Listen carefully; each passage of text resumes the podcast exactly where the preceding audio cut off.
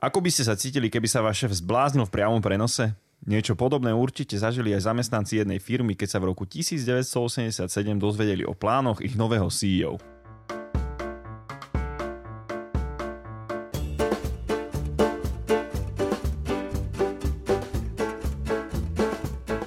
To ráno sa to v jednom z luxusných newyorských hotelov kravaťákmi len tak hemžilo. Konferenčná sála sa pomaly plnila a cez silnú vravu bolo počuť iba manažera, ktorý zvýšeným hlasom dával posledné pokyny.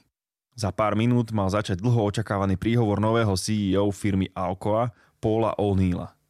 Firme sa v posledných rokoch veľmi nedarilo. Akcie stagnovali a investori boli nervózni. Zmenou k lepšiemu mal byť práve nový CEO, ktorý podľa vedenia prinesie nový vietor do plachet tejto firmy. Malá ručička na hodinách preťala 10. hodinu a v sále zrazu nastalo ticho. Za mikrofón sa postavil O'Neill a začal. Dnes sa chcem s vami porozprávať o bezpečnosti našich zamestnancov. Po miestnosti preletel šum a všetci zbystrili pozornosť. Jeho príhovor bol plný informácií a O'Neill v ňom predstavil svoj hlavný plán znížiť počet úrazov vo všetkých prevádzkach na nulu. Keď sa prítomní ani po 20 minútach nedozvedeli žiadne krízové opatrenia, nákladové šetrenia či stratégiu, ako výjsť z tejto krízy, po miestnosti bolo vidieť zdvihnuté ruky s otázkami. Nie som si istý, či ste ma dobre počuli, reagoval CEO. Ak chcete vedieť, ako sa spoločnosti darí, musíte sa v tomto prípade pozrieť na ukazovatele o bezpečnosti na pracovisku, uzavrel. Ak znížime mieru zranení, bude to preto, že jednotlivci v tejto spoločnosti súhlasili s tým, že sa stanú súčasťou niečoho dôležitého. Atmosféra v miestnosti sa dala krájať. Makléri sa zmetene pozerali na novinárov a tí zase na vedenie. Ako prví z miestnosti vybehli burzoví makléri, ktorí utekali do svojich kancelárií, aby kontaktovali svojich klientov. V hlave mali iba jednu myšlienku. Predať akcie firmy Alcoa, pretože nový CEO sa pravdepodobne zbláznil. Keď sa však po rokoch jedného makléra na tento deň pýtali, povedal, že vtedy dal svojim klientom najhoršiu radu, akú kedy v živote dal. Dnes je tu so mnou Ondrej. Ahojte. A Alica. Čaute. Ja som Adam. Tak poďme sa pozrieť na tento príbeh. Tak uh, ďakujeme ti, krásne si nám to tu prečítal. To bol z hlavy. to si dal z hlavy? Nie! To ti neverím, kamoško. Tak tento príbeh je úplne fascinujúci a inšpiruje ľudí už niekoľko desaťročí. A nás inšpiruje tak isto. Čo O'Neill spravil v tom momente bolo uh, pre tú dobu asi úplne nemysliteľné, pretože on tam stál pred e, burzovými maklérmi a, a ľuďmi, ktorí od neho očakávali nejaké plány na zlepšenie finančnej situácie tej spoločnosti, na to, že ako, čo zmení, aby začali rásť akcie. A on sa pred nich postavil a začal hovoriť o bezpečnosti zamestnancov, takže totálne fopa. A ako už aj bolo v tom príbehu, že makléri hneď radili klientom predajte akcie. A novinári začali vydávať články, že je to šialený hippík, ktorý ide zrujnovať tú firmu. Takže e, naložil si na svoj chrbát na začiatku riadny tlak, ale naozaj je na tom fascinujúce to, že on dal na prvé miesto niečo iné ako peniaze. Že povedal, život zamestnanca, alebo teda bezpečnosť zamestnanca, jeho zdravie, jeho život je dôležitejší ako finančné ukazovatele. To si bežný človek ani neuvedomí. Tú veľkosť toho, čo on vlastne spravil, pretože my nie sme súčasť, nikto z bežných ľudí není súčasťou veľkých meetingov vo veľkých firmách, týchto uh, riešení no, problémov a hlavne stanovovaní cieľov, tam sú väčšinou, väčšinou sú stanovované finančné ciele, pretože firma musí rásť, firma musí nadobodať hodnotu a dvojsť tam povedať, že bezpečnosť je na prvom mieste je absolútne nemysliteľné. No je to až poburujúce. Keď sa na to pozrieme z takého globálnejšieho hľadiska, tak v spoločnosti, kde sú na prvom mieste peniaze, je dať si takýto cieľ minimálne veľmi zvláštne. Je to taký návod, návodík, ako maklérom odpáliť ich dekle, by som povedala. A im naozaj odpálilo dekle. Áno, lebo tak človeku čo hneď behne hla, vybiehne hlave.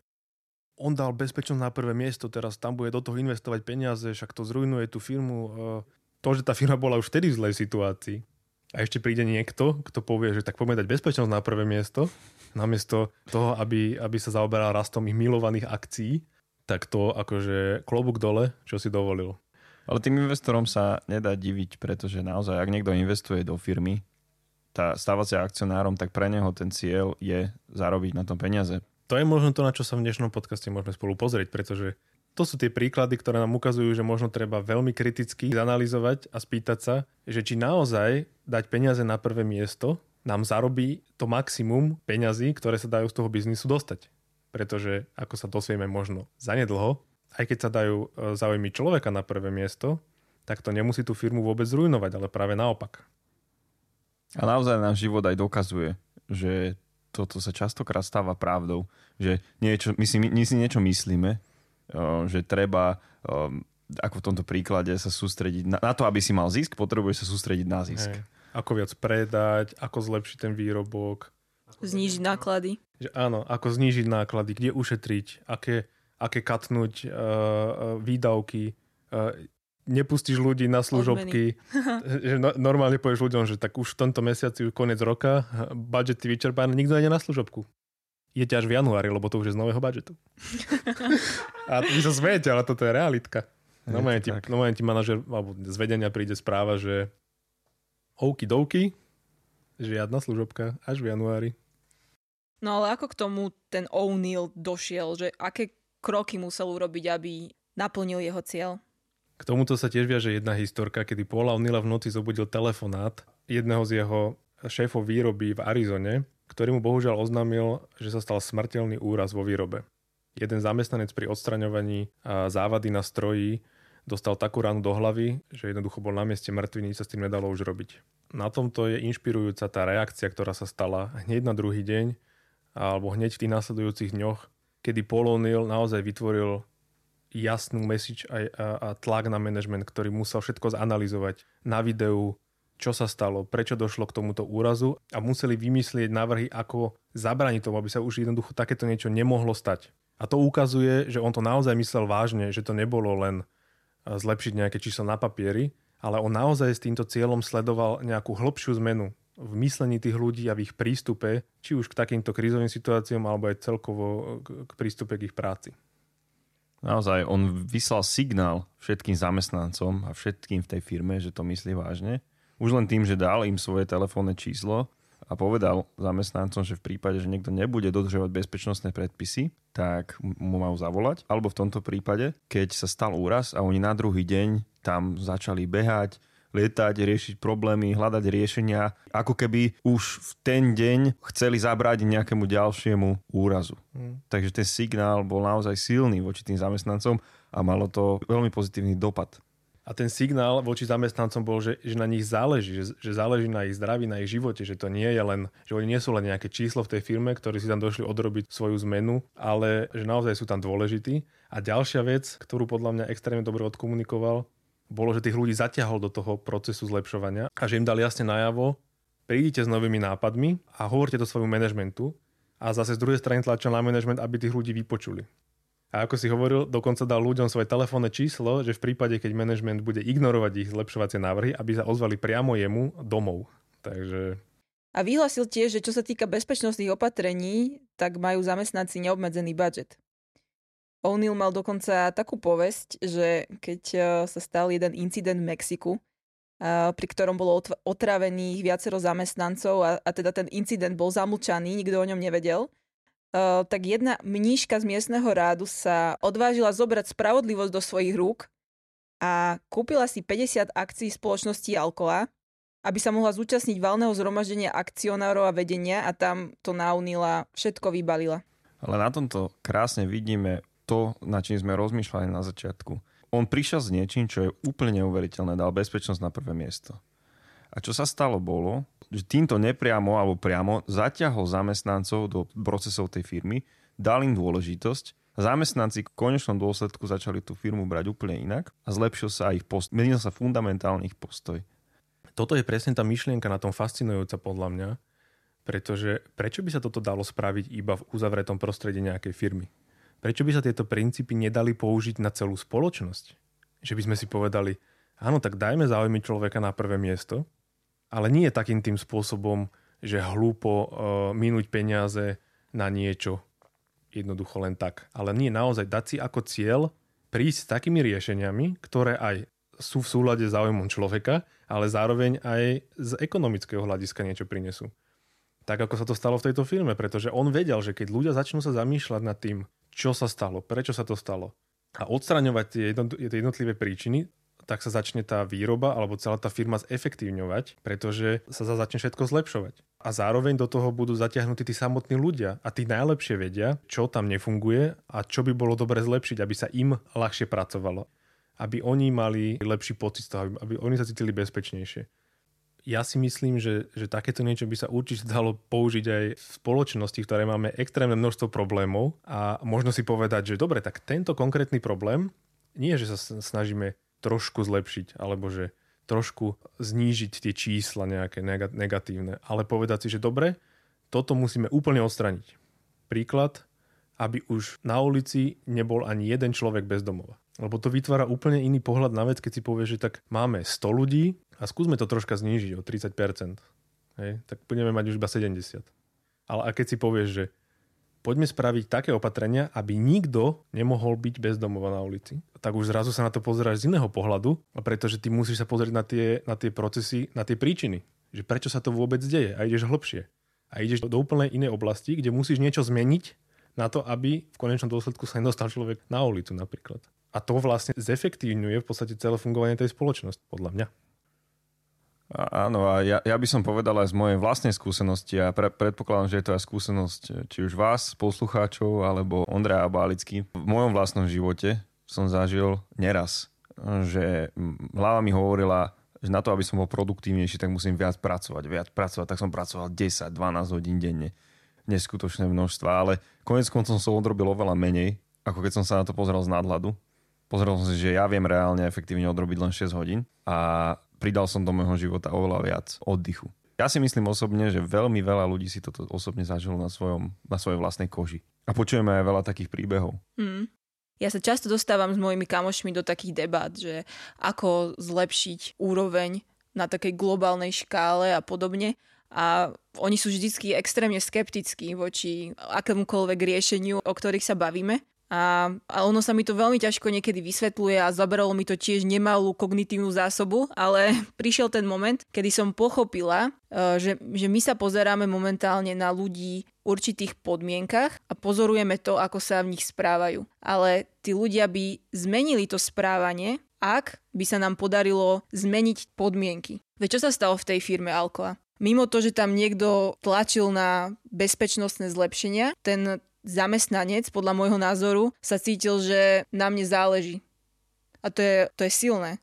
Keby sa takto dokáže cítiť každý človek v spoločnosti, tak neverím, že, že by sme nezačali kvitnúť.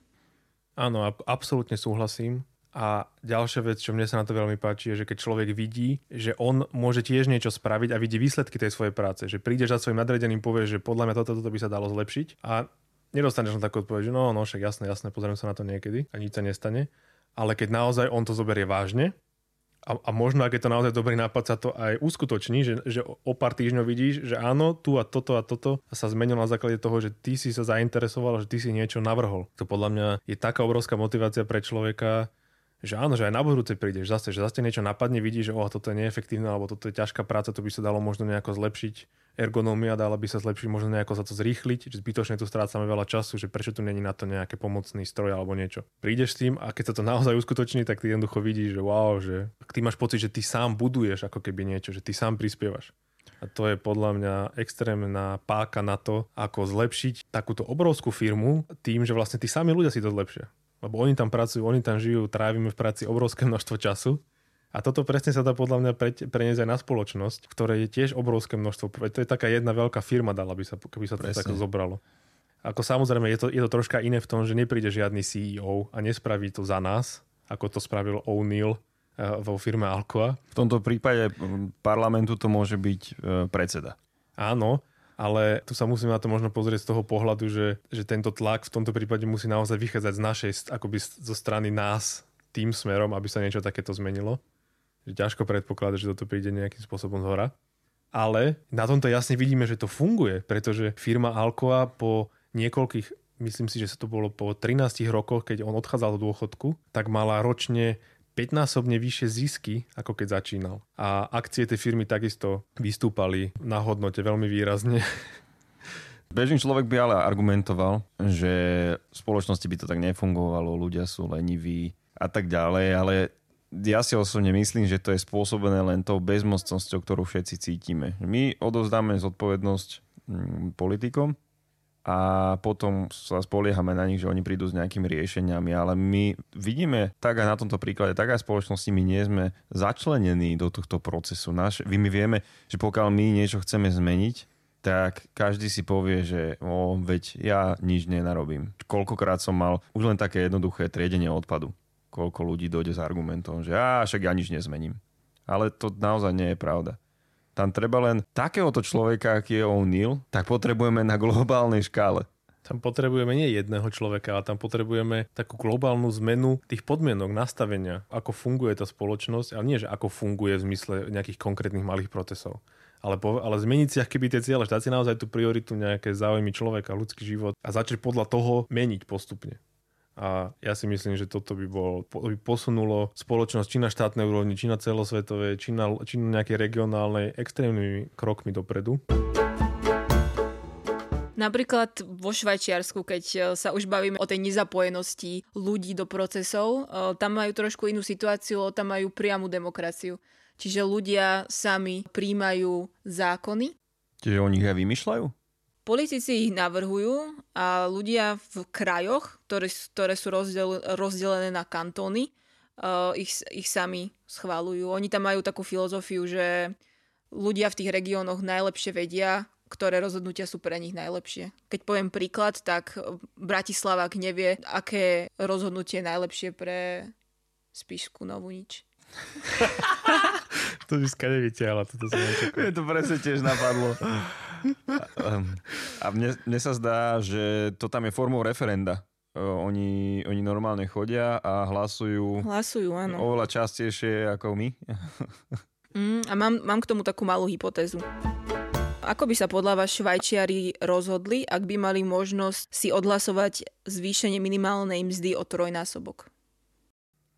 Wow, tak ťažko povedať, ale...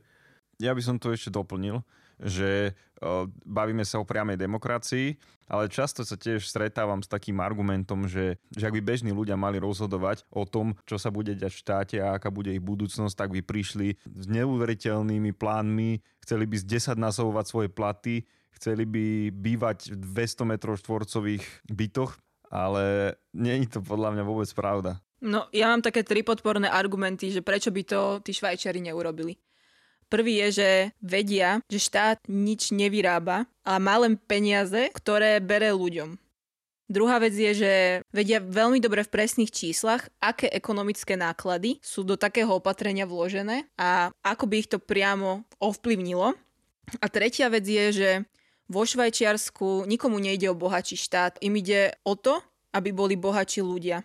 A s tým je spojená aj filozofia nízkych daní a to, že gros toho, čo človek zarobí, by mal ostať jemu.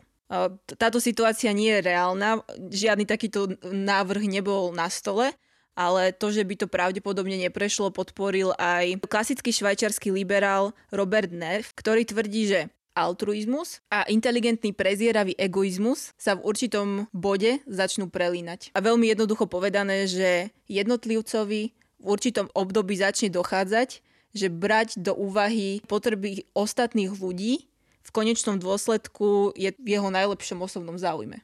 No a, a toto je taká analogia na tú dnešnú tému. Dajme ľuďom pocit, že na ich živote záleží, že ide o jeho skvalitnenie a reakcia na to bude solidarita, väčšia lojalnosť a konec koncov aj zvýšenie produktivity. Presne, podľa mňa tento Švačarsko je nádherný príklad toho, ako to vie fungovať, ako ľudia vedia rozhodovať sami za seba ako oni poznajú tie svoje problémy a keď sú pri najlepšom nejako správne navedení a rozumejú tomu, aké dopady majú ich rozhodnutia, tak sú schopní viesť krajinu, alebo nie že viesť krajinu, ale byť tí, ktorí sú kvázi pri moci. Samozrejme, a to je zase ten bod, že oni vidia nejaké výsledky tých svojich rozhodnutí. A keď ty chápeš, že toto rozhodnutie, ktoré ja teraz urobím, bude mať na mňa samého nejaký dopad, pretože ja žijem v tom regióne alebo v tej krajine, tak ty predsa chceš chápať, ty chceš rozumieť tomu, že o čo vlastne ide. To je taký podľa mňa aj z druhej strany, že ty tých ľudí nemusíš nejak na silu vzdelávať, pretože oni predsa chápu, že je to v ich vlastnom záujme, aby vedeli, že o čom idú teraz rozhodnúť. Pretože povedzme si úprimne, jedno zlé rozhodnutie a hneď si to uvedomí, že aha, tak na budúce, buď to musíme to rýchlo zmeniť, alebo na budúce si to lepšie naštudujem, že o čo sa vlastne o čom sa vlastne hlasuje. A potom sa ani nemôžeš stiažovať na žiadneho politika, pretože za všetko, čo sa deje, si zodpovedný sám. To je krásna vec podľa mňa, že týmto pádom ľuďom nielen, že dáš motiváciu sa zaujímať o, o riešenie tých problémov, ale zároveň, zároveň im aj berieš takú tú možnosť nadávať na niekoho iného, ako to je, povedzme si, u nás alebo v iných krajinách, kde to tako nefunguje. Hmm. My sme sa z toho ekosystému firiem alebo organizácií teraz premiestnili do takej celoštátnej škály, ale tie dva princípy ostali tie isté. Teda dať záujmy človeka na prvé miesto a nechať im autonómiu. Alebo podporiť v nich autonómiu. A na tomto Švajčarsku vidíme, že zase platí, keď sa zmenia podmienky, mení sa aj prístup ľudí a vnímanie problémov a riešení. A toto si uvedomil aj Andrew Barnes, zakladateľ novozelandskej spoločnosti Perpetual Guardian, Máme tu ďalší príbeh. A tento pán si jedného dňa roku 2018 popri Facebookikovaní cez pracovný čas, všetci to poznáme, eh, prečítal nový výskum, ktorý hovoril, že priemerný britský zamestnanec je produktívny iba 2,5 hodiny denne. Toho úprimne zaskočilo, pretože si uvedomil, že je 10.30 do obeda a jediné, čo od rána urobil, bola hodinová kamička s kolegyňou, neformálny pokec s kolegom a polhodinové scrollovanie e-mailov. A vtedy sa tento Andrew sám seba opýtal. Keby som dal svojim zamestnancom deň voľna naviac a nemuseli by si v práci vybavovať osobné záležitosti, ale mohli by sa naplno venovať pracovnej náplni a tešiť sa na ten deň voľna navyše, dokázali by za tie 4 dní udržať produktivitu pri nezmenených pracovných hodinách denne? Wow, toto bola naozaj dlhá veta. Ma vyčerpala troška. Čiže, dáme tomu, teraz pracujú 5 hodín týždni, klasicky 7 hodín denne, ale po novom by pracovali 4 dní v týždni, 7 hodín, ale dostávali by výplatu ako keby pracovali 5 dní v týždni. Áno, a on sa rozhodol, že toto vyskúša a, vyskúša, aký to bude mať efekt na jeho firmu. Jemu sa to tak zapáčilo, že to hneď rozpracoval do detailov a po porade s vedením firmy svoj návrh e, čo najskôr chce prezentovať zamestnancom. A jeden zo zamestnancov na to spomína takto.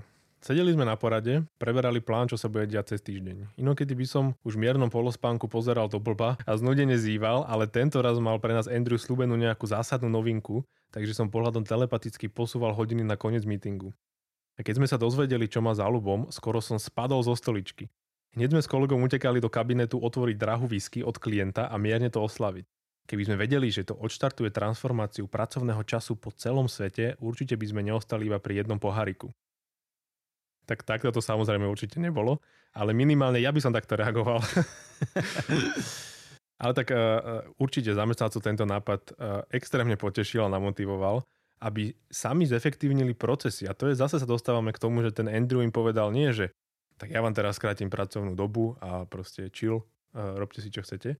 Ale on na nich apeloval, že tak premyslíte si, ako by sa to, čo teraz dáte za 5 dní, ako by ste to dali za 4 dní, v rovnakej pracovnej dobe teda, dennej, a zamyslite sa nad tým, že ako by sa dali zefektívniť veci, ako by, ako, čo by sa muselo zmeniť, aby ste to stihli za 4 dní. A on takto vlastne dal motiváciu tým zamestnancom, aby sami sa zamysleli, že na efektivite meetingov, aby sa zamysleli nad tým, že ako spolupracujú. Napríklad skúšali také veci, že dávať si také vlajočky na monitory, ktoré signalizovali ostatným, že nechcú byť rušení pretože ako znova, keď stratíš tú uh, koncentráciu, znova ju vytvoriť na 100%, tak ako bola predtým, môže trvať dokonca až 20 minút. Čiže oni sa na tým naozaj začali zamýšľať, že wow, že dobre, tak máme 4 dní, tak poďme tak spolupracovať, aby sme naozaj všetko postihali a aby sme mali ten deň na, voľno navyše. Ja len tak e, medzi rečou, ja si pamätám, keď som bol na základnej škole a učiteľka nám v piatok na poslednej hodine povedala, že ak spravíme toto zadanie za 20 minút, môžeme ísť domov. tak si viete predstaviť to nadšenie, ten entuziasmus. Tomu Všetci zadanie robili s najväčšou vervou a snažili sa ho spraviť čo najskôr, no nás by sme mohli ísť domov. No áno. A tí, čo to nevedeli, tak to s najväčšou verou odpísali od toho spolužiaka a veselo utekali. Ale snažili sa to aspoň rýchlo urobiť. No. No a ja chcem ešte podotknúť, že v prípade, že to, to počúva môj zamestnávateľ, tak moja produktivita je oveľa vyššia ako 2,5 hodiny. Áno, áno, určite. Ja pracujem 7,5 hodiny z 8. Áno, takéto niečo sa presne stalo aj v tej firme, kedy ľudia začali naozaj menej času tráviť na schôdzkach, zamýšľali sa, že musím tam naozaj sedieť celý ten čas, alebo dalo by sa to nejako efektívnejšie vyriešiť. A samozrejme menej času trávili na sociálnych sieťach popri práci, pretože si uvedomovali, že ak stihnem to za 4 dní všetko odpracovať, tak mám deň voľna navyše. Extrémne cool na tom je to, že oni potom zistili, že napriek tomu, že zamestnanci trávili v kancelárii oveľa menej času, ich produktivita neklesala. Takže tento experiment bol naozaj úspešný a tento pracovný model tam uh, ostal. Až doteraz. Problém s takýmito opatreniami by mohli byť vo firmách, kde už teraz jeden človek robí za dvoch. Čo sa častokrát bohužiaľ stáva. Ale tam vieme zase argumentovať tým, že očividne tá firma má niečo zle nastavené môj názor na toto je taký, že samozrejme tento model uh, pasoval na tú firmu, na to, čím sa zaoberali, na to, že to bolo samozrejme, ľudia pracovali v kanceláriách a tak. Ale by sa nepovedal, že toto sa teraz na celú spoločnosť treba toto dať. Alebo hneď v momente to treba všade zaviesť. Ale zase ide o to, že dali prioritu záujmom tých zamestnancov a dali možnosť takej sebarealizácie, že tak nájdete spôsoby, ako by sa to dalo všetko spraviť za 4 dní a vašou odmenou sa to bude jeden deň voľna navyše. Samozrejme, keď človek dostane takýto impuls, tak je to iné, ako keď niekto len niečo nakáže z hora. Že tak teraz pracuješ toľko a toľko dní, toľko a toľko hodín a musí stihnúť to a to. Je to úplne iný taký psychologický efekt na človeka, keď mu povieš, tak dobre, tak e, zamysli sa nad tým a nájdi riešenia, ako by sa toto dalo dosiahnuť. Ale nie je takouto klasickou šablónovou to situáciu, že dojdeš za šéfom, povieš, že chceš niečo lepšie, on že no tak to vymysli. Ja, tak to je troška iné. Však ja si ťa vypočujem, ja si ťa vypočujem. Jasné, jasné. Keď to vymyslíš lepšie ako ja? Nie, tu naozaj je treba, ten management musí byť do toho zaangažovaný a musí mu na tom záležať, musia byť inteligentní. Bez podpory managementu niečo takéto není možné uskutočniť. No ja ti asi budem trochu protiargumentovať, pretože v Holandsku existuje organizácia, ktorá začínala so štyrmi zamestnancami a momentálne má 11 tisíc zamestnancov, ktorí sú rozdelení do 900 tímov a čo je na tom tá, tá zaražajúca skutočnosť je, že tam neexistuje žiadne HR oddelenie, PR, žiadny marketing a dokonca tam nie je ani jeden manažer. To ako je možné toto? No, nad týmto sa zamýšľa asi veľa ľudí a tento model sa momentálne dosť rýchlo šíri po svete, pretože je to trochu špecifické s tým, že tá organizácia je zameraná na starostlivosť o ľudí, čiže opatrovateľstvo. No, sú to zdravotné sestry, ktoré fungujú v self-managing tímoch, ktoré majú vždycky do 12 ľudí. Ako náhle je už 12, rozdelia sa na 6 a 6. A potom zase narastajú do 12 a znova sa rozdelia na 6 a 6 a, a, a takto to ide ďalej a ďalej. No a v tých tímoch si tie sestry riešia všetko úplne samé. Od plánovania financií, cez nejaký self-development, dokonca príjmajú alebo vyhadzujú oni. Jediné, čo majú k dispozícii, taká podpora od koučov alebo koučiek, ktorých sa môžu opýtať, keď majú nejakú dilemu, ktorú nevedia sami rozlúsknuť a ona im teda, alebo on im poradí. Ale to samotné rozhodnutie necháva stále na ten tým. No a čo je ešte taká ďalšia podpora, okrem tých koučov, je, je web, ktorý im pomáha zdieľať svoje skúsenosti. Čiže tam nejaká zdravotná sestra, ktorá má málo skúseností, niečo nevie, tak tam napíše a väčšinou do pár hodín dostane odpoveď od nejakej skúsenejšej sestry z tej organizácie. Ako sa tá organizácia volá? Volá sa Burzorg. Burzorg.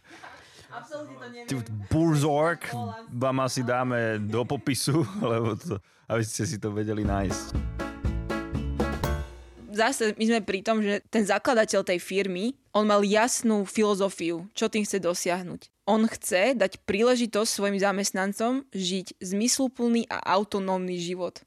Toto je jeho cieľ a okolo tohto stavia a staval všetky princípy, ktoré sa uskutočňujú v tej organizácii.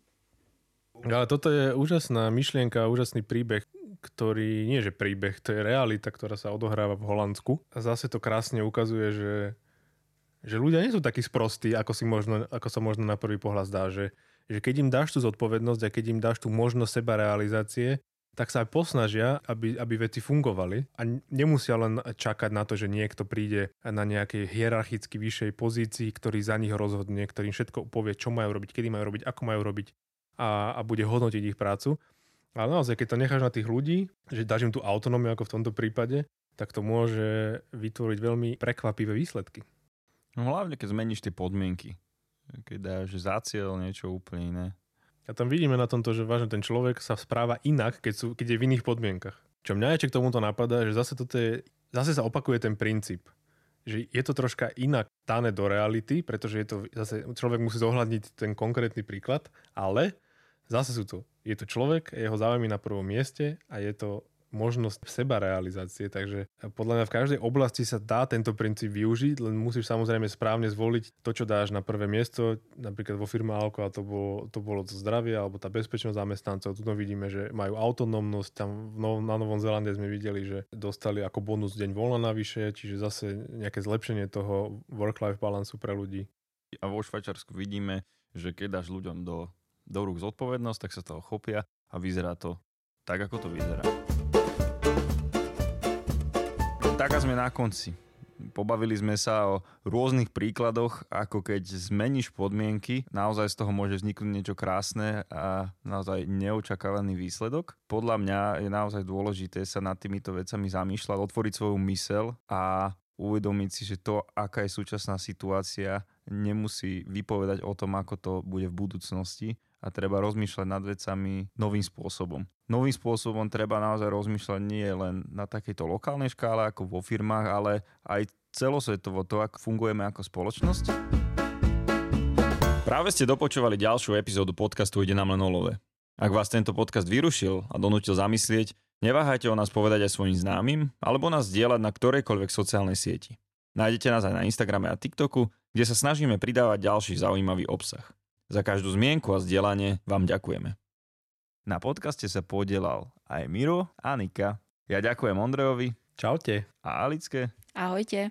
Ďakujem aj sebe a vidíme sa pri ďalšom dieli. Čaute.